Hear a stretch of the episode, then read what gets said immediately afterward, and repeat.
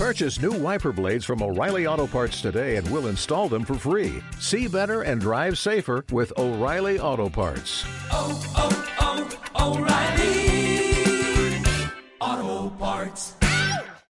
Episodio 45. Gestión de la incertidumbre en fisioterapia. Con más flores. Parte 2.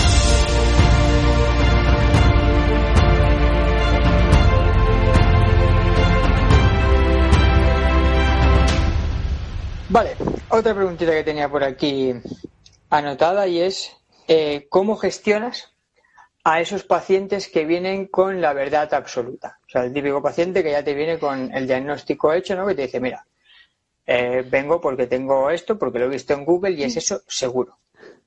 Pues con la pregunta de, ¿y entonces yo qué puedo hacer por ti? Porque si, o sea, si ellos tienen claro lo que les pasa, tienen claro todo y aún así vienen a buscarte, es porque piensan que hay algo que no pueden encontrar en Google. ¿No? Que hay algo en lo que les puedes ayudar que no han encontrado todavía respuesta o que saben respuesta pero no saben gestionarlo o no saben cómo seguir. Es que claro, el tema de ponerle nombre a algo no significa que sepas gestionarlo. Es como con el tema de las emociones. Tú cuando sientes miedo, está claro que el primer paso para superar el miedo es darte cuenta de que lo tienes. Pero simplemente poniéndole nombre y diciendo, ah, vale, esto es miedo, no significa que ya automáticamente sepa gestionarlo ni que, ni que se vaya. Entonces es un poco eso. Si me viene un paciente que sabe lo que le pasa o que ha hablado con otros profesionales o lo que sea, pues, y entonces yo, ¿en qué crees que yo te podría ayudar? Porque si tú estás aquí es, es por algo. Y entonces, pues ya la persona te dice realmente qué le preocupa o qué, por qué ha venido a ti. Me alegra mucho escucharte decir eso porque yo normalmente no puedo evitar ser un poco vacilón con estos pacientes y lo que yo les pregunto es, ¿y si te diagnostica Google, por qué no te trata Google? Que más o menos es un poco Es la lo mismo, pregunta, pero pero con un poco más de, de mofe. Pero sí, claro, es así. O sea, al final lo que yo trato con esa pregunta es darle una leche amena, por así decirlo, para que vea que no tiene sentido que venga con un diagnóstico, porque al final es sentido lógico. Es decir, si tú mismo te diagnosticas, tú mismo deberías poder solucionar el problema. Si tú no puedes solucionar el problema, es porque igual estás equivocado en el diagnóstico. mm, pues sí, y aunque no se hayan equivocado, pues puede que no sepan por dónde seguir. Y ahí estamos nosotros. Exacto. Vale, aprovechamos que hemos pasado la media hora, hacemos un pequeño break y a ver si alguien Vale. te lanza alguna pregunta. Para los que se hayan incorporado, lo dicho, eh, experta en dolor crónico, gestión de incertidumbre, Bueno, trabaja experta, con pacientes. Vale, experta no, trabaja con dolor crónico, investiga. Si alguien te da alguna pregunta, este es el momento. Chan, Mira. Paulino dice el típico autodiagnóstico de cistitis sí. Es normal, sí es que es normal que la gente busque respuestas en... También nosotros ahí tenemos que hacer un poquito de, de filtro, ¿no? De decir, oye, ¿y esto, esto que te han dicho y, y por qué te han comentado esto y tú qué piensas? Y eso es una pregunta que siempre, siempre hago. ¿Y qué interpretas de lo que te han dicho? Eso que te han comentado, ¿qué, qué, qué supone para ti? Porque una cosa es lo que nosotros digamos como profesionales y otra cosa es lo que le llega al paciente. De, de muchas veces, pues, a mí es que me llegan muchísimos pacientes de, no, si a mí ya me han dicho que mis pruebas de imagen no determinan el dolor que yo tenga, el dolor crónico normalmente. Ya ese, ese, ese, mm, ¿cómo se dice? Diálogo va cambiando. Pero les dicen que entonces es emocional. Y entonces como, vale, no, no te preocupes, que tampoco es emocional. Y vienen los pobres preocupados porque se creen que es su culpa de decir, y yo tengo estrés, pero no para tanto, ¿sabes? Entonces es un poco de hacer ahí de, de filtro y de, de un poco de educación en salud al final, antes que, que otra cosa. Totalmente. Mira, te lanzo un par de preguntas. La primera, una muy interesante que yo no había caído, y es cómo te llevas esto de la gestión de la incertidumbre a la investigación. ¿Cómo se nota? que ¿Quién la ha Javi no? compañero mío. Sí, Sí, a sí, mí me sonaba, digo, no le voy a decir nada por si acaso, pero bueno, es muy buena pregunta. Sí, sí, sí. Que ahí estamos gestionándola, intentando gestionarla. Pues en investigación, yo creo que lo llevo un poquito mejor porque es como que en investigación todo son preguntas y todo es mm, líquido, ¿sabes? Entonces, como en investigación ya voy predispuesta que todo mm, cambia, que todo tal, y en clínica es donde al principio me costaba más, bueno, y me sigue costando porque es como que tenemos que saberlo todo, todo tiene que estar súper claro, si no eres mal fisio, lo que estamos hablando de la inseguridad y eso. Entonces, en investigación un poquito más fácil, bueno, más fácil. Mm, creo que para mí es un poquito más fácil aprender a gestionarla porque es como, bueno, no sé lo que me voy a encontrar, si sale A, ¿vale? si sale B, ¿vale? ¿Sabes? Como que no intento que salga X, con el paciente sí intento que vaya bien. Entonces, esa es la diferencia en investigación. No sé si. sí, no, totalmente. Bueno, y aprovecho para lanzar una. O sea, para romper una lanza a favor de los que investigáis, porque yo lo admiro enormemente, principalmente porque me parece un ámbito donde el sacrificio suele ser muchísimo mayor al beneficio. Y eso es de admirar. A mí, por lo menos, me costaría la vida por, por mi forma de ser. El otro día mismamente leía un artículo que a nivel metodológico era una pasada, o sea, era una muestra enorme, había un curro detrás increíble y acababa concluyendo que básicamente servía para muy poco ese estudio. era como, joder, yo pensaba, tío, ahí hay muchísimo esfuerzo y al final, obviamente que te digan que no sirve para mucho también es bueno a nivel científico, pero seguramente hubiesen preferido lo contrario, ¿no? Que hubiese sido más, más útil. Además, en investigación, yo de verdad, si alguien quiere trabajar su resistencia al rechazo, que se meta en investigación. Porque es rechazo tras rechazo tras rechazo y a lo mejor al 20 es un sí. ¿Sabes? Tanto a nivel de, de, de, de trabajo como luego cuando intentas publicar. O sea, es, es eso, ¿eh? ¿eh? la resistencia al rechazo es un poco, mm, al final va con la incertidumbre, ¿no? Así que también es un no, no, no, no, y de vez en cuando, vale. Así que también. Vale, te lanzo otra pregunta que yo la voy a retocar un poco, pero me parece interesante. Y que dice, además de ganar la confianza del paciente, ¿cómo logras que tenga el interés en invertir en sus terapias, ¿no? En ir al fisio, básicamente pues si no ven resultados a corto plazo, inmediatamente suelen cambiar. O sea, yo resumiría en cómo mejorar esa adherencia al tratamiento, ¿no? En, pacientes con dolor crónico, entiendo. Para mí, lo más difícil, y lo hablo mucho con los pacientes, lo más difícil eh, de los pacientes con dolor crónico no es gestionar la adherencia al tratamiento en general, porque ellos son conscientes. De hecho, yo creo que ellos normalmente se piensan que el tratamiento va a durar más de lo que luego realmente dura. Eh, lo difícil es las recaídas. O sea, ellos van muy bien y cuando va la primera recaída es como, adiós, ya estoy otra vez igual, se creen que van a volver al principio, ¿no? Y ahí es el momento crítico de que como no gestione yo bien eso, ese paciente lo pierdo. Ese paciente lo pierde y a lo mejor no se recupera porque ha abandonado en ese momento. No porque se vaya a otro oficio, digo que perfecto porque lo podría seguir recuperando, pero que abandone. Ese, ese es mi momento crítico y yo siempre lo hablo con el paciente de, avisarlo desde el primer momento. Mira, la recuperación no va a ser lineal, aquí va a haber recaídas. Lo bueno es ser sincero con ellos, porque claro, ¿qué pasa? Yo normalmente siempre les cuento, digo, las recaídas van a estar, ¿vale? No sé si vas a llegar a estar igual de mal que has estado hasta ahora, esperamos que no, pero luego de la recaída, cuando subas, ya subes avanzando hacia antes de la recaída, ¿sabes? O sea, si antes de la recaída estabas aquí, caes y ese es el momento crítico que te crees que te vas a quedar ahí y cuando subes ya has avanzado un poco.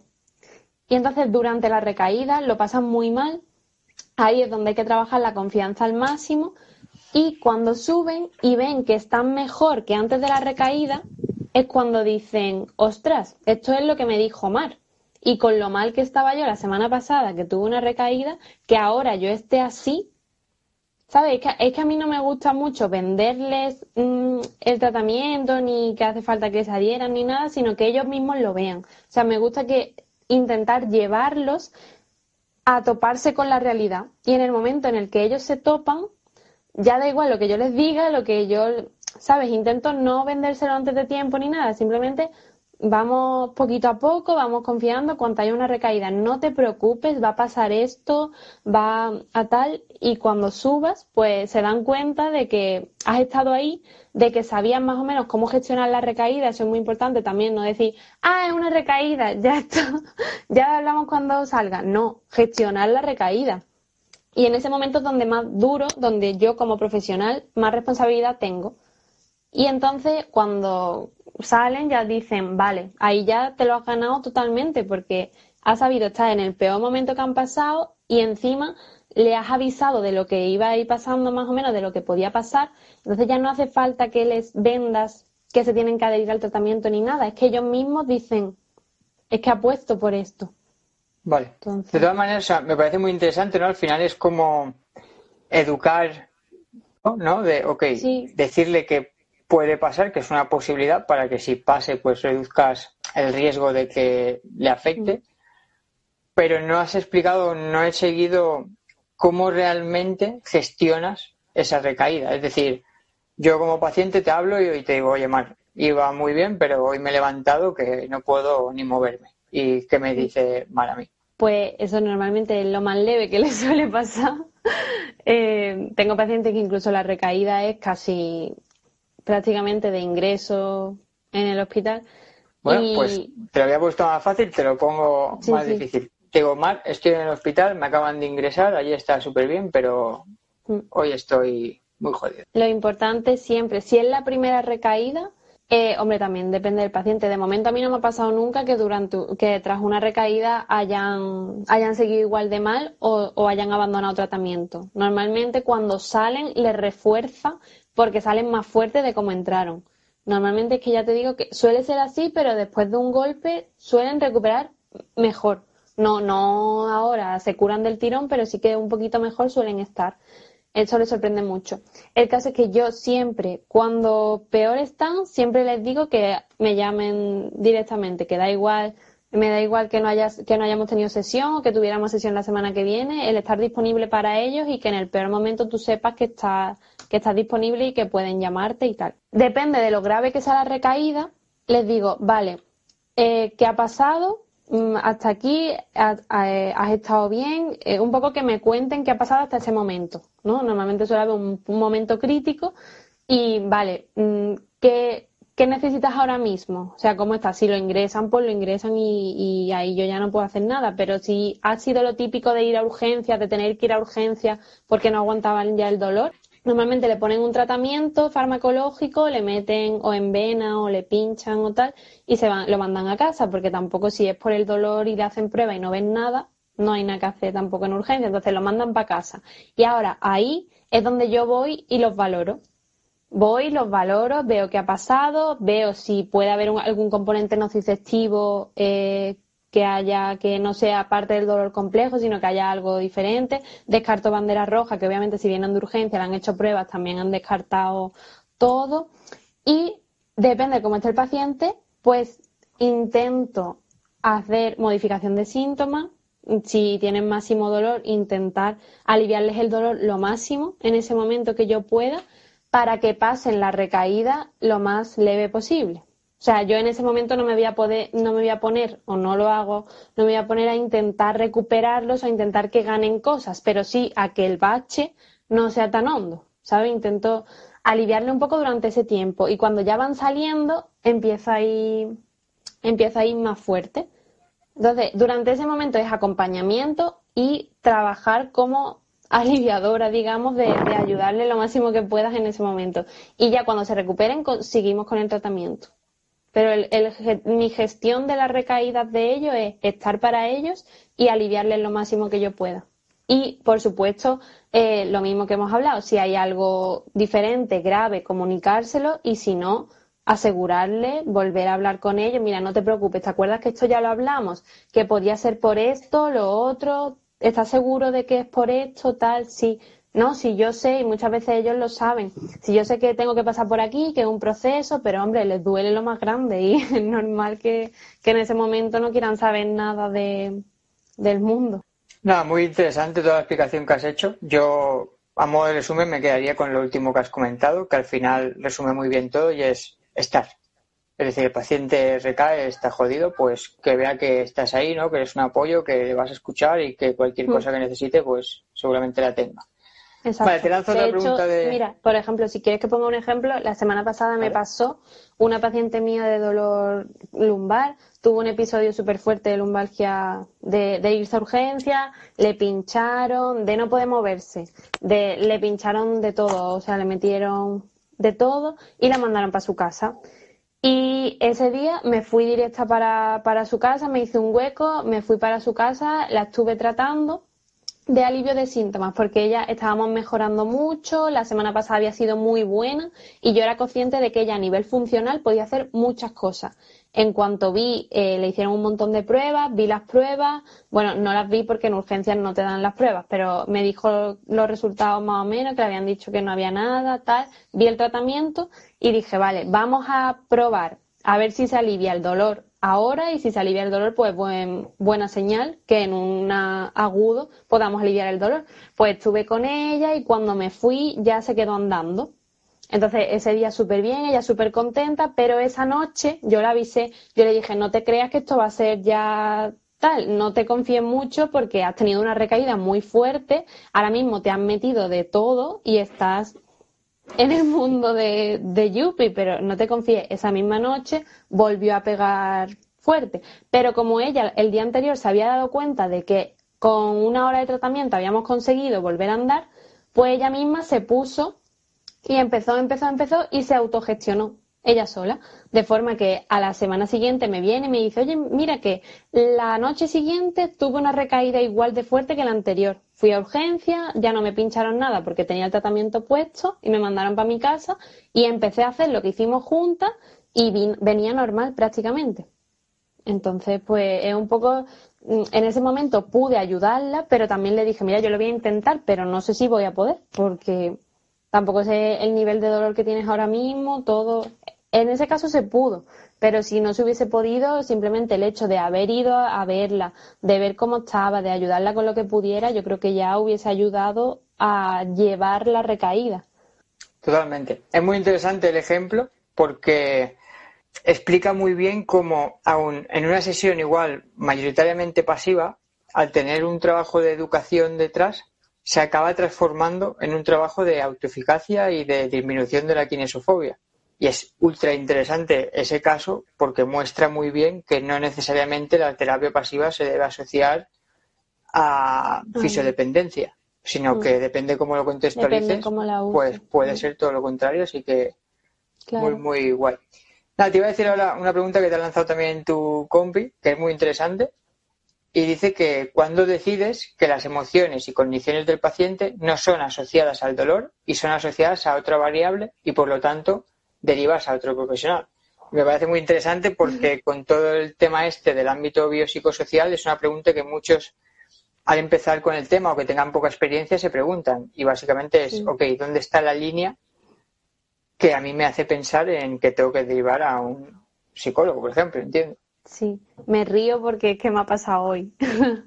Eh, eh, una paciente que en principio viene por un dolor, un dolor complejo, un SUDEC, y mm, ella eh, le limita el dolor, pero hoy, hablando con ella, me he dado cuenta que tiene una ansiedad enorme a todo lo relacionado con lo que le pasó el primer día de dolor. O sea, ella tuvo un traumatismo hace un tiempo, empezó el pie y empezó el proceso del SUDEC. Y vino a mí por el pie, o sea, por el SUDEC y por, por el dolor. Pero ahora mismo ella lo que le limita en su vida no es el dolor, es la ansiedad que tiene de recordar que el día que se cayó olía, había una panadería delante, no puede oler el pan, el día que, bueno, ni una cafetería, el café tampoco, había mucha gente alrededor cuando se cayó, con lo cual no puede meterse en un sitio cerrado, tenía mucho ruido porque fue dentro de un autobús, con lo cual no se puede acercar a nada que haga ruido, no puede montarse en avión, no puede hacerse una resonancia, no puede nada de eso. Entonces yo me he dado cuenta de que la ansiedad que ella tenía y todo el proceso de percepción de amenaza y tal no era por el dolor, eh, era por ese día que se le ha quedado a ella tan marcado del trauma que sufrió en ese momento y del sufrimiento relacionado con el dolor, sí, pero es que ya hoy a mí no me estaba hablando del dolor, me estaba hablando de todo el sufrimiento que tiene por todo lo demás. Entonces yo he hablado con ella, le he dicho, mira, yo creo que tú ahora mismo, tu problema, tu limitación en tu vida no es el dolor en sí, porque no me estás hablando del dolor, no, no me estás diciendo que es que el dolor te limita el dormir, que no puedes mm, dar un paseo, que, como suele ser lo normal, ¿no? Es que me estás diciendo que no puedes montarte en un avión, que le tienes fobia a, a una resonancia magnética, que no puedes tomarte un café, ¿sabes? Y eso yo considero que está fuera de mis competencias y que yo eso no puedo tratarlo.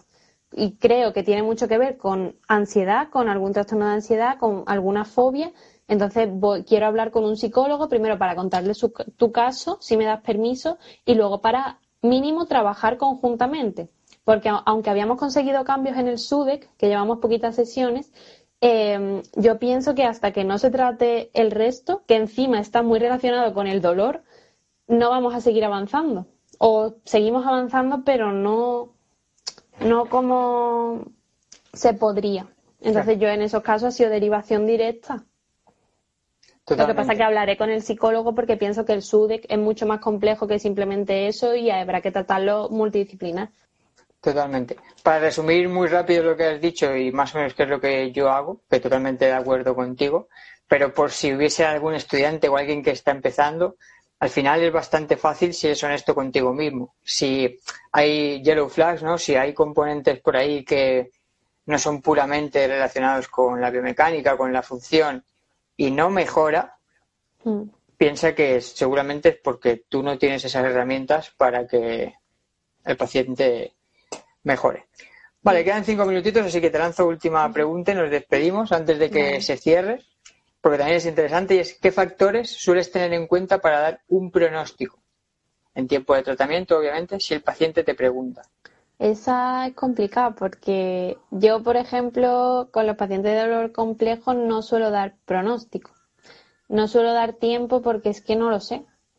Eh, ha habido pacientes que es que, es que además, mm, estudiando el pasado, tampoco puedo predecir el futuro. O sea, eh, por mucho que me venga un paciente que ha ido relativamente bien hasta que me ha visto, digamos, relativamente bien dentro del de los casos complejos, ¿no? Pero que yo digo, oye, pues no, no ha ido tan mal, ese paciente puede evolucionar a peor y luego viene uno que parece que está desahuciado, que no hay forma de sacarlo para adelante y en tres sesiones le doy el alta, ¿sabes? Entonces que tampoco, por la historia, tampoco puedo predecir lo que va a pasar, pero siempre les digo que yo voy a intentar que el tratamiento dure lo mínimo posible y que el pronóstico, o sea, el pronóstico mm, siempre hay mucho margen de mejora, vamos a intentar que vaya peor, o sea, a peor, a mejor, si va peor en algún momento o nos estancamos, yo soy la primera que va a parar y que va a sentar al paciente, oye, ¿qué está pasando? Que también me ha pasado.